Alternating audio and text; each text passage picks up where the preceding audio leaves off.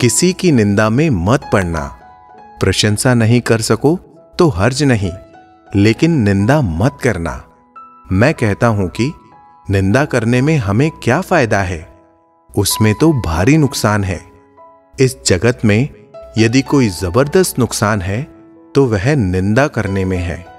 इसलिए किसी की भी निंदा करने के लिए कोई कारण नहीं होना चाहिए।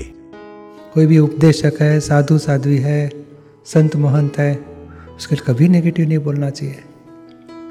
कहा, पचास सौ आदमी के रिस्पेक्टेबल पर्सन है, उसका पूज्य पुरुष है।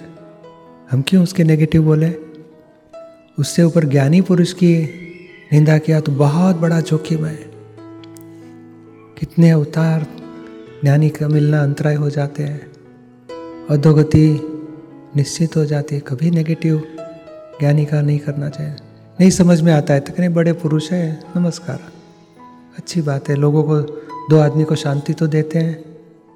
हे दादा भगवान मुझे किसी भी देहधारी उपदेशक साधु साध्वी या आचार्य का अवर्णवाद अपराध अविनय ना करने की परम शक्ति दीजिए। यानी निंदा बहुत प्रकार से हो जाती है।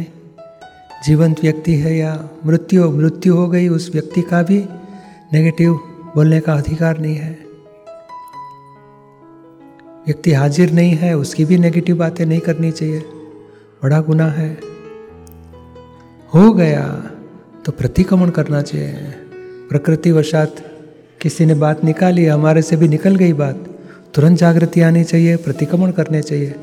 अरे रे, ये व्यक्ति के लिए मेरा एक शब्द निगेटिव निकला। उसी के भीतर बैठे हुए शुद्धात्मा के पास माफ़ी मांग लेनी चाहिए। हे दादा भगवान मुझे किसी भी देहदारी जीवात्मा का प्रत्यक्ष अथवा परोक्ष जीवित अथवा मृत किसी का किंचित मात्र भी अवर्णवाद अपराध अविनय ना किया जाए ना करवाया जाए या कर्ता के प्रति अनुमोदना ना की जाए ऐसी परम शक्ति दीजिए। और एक जगह ये था कि हम पूर्व विराधक हैं मतलब विराधना करते करते ही आए हैं बहुत बड़ा गुना है। महावीर भगवान कृष्ण भगवान कितने तीर्थंकर भगवान चले गए तीर ज्ञानी हो भगवान तो चले गए।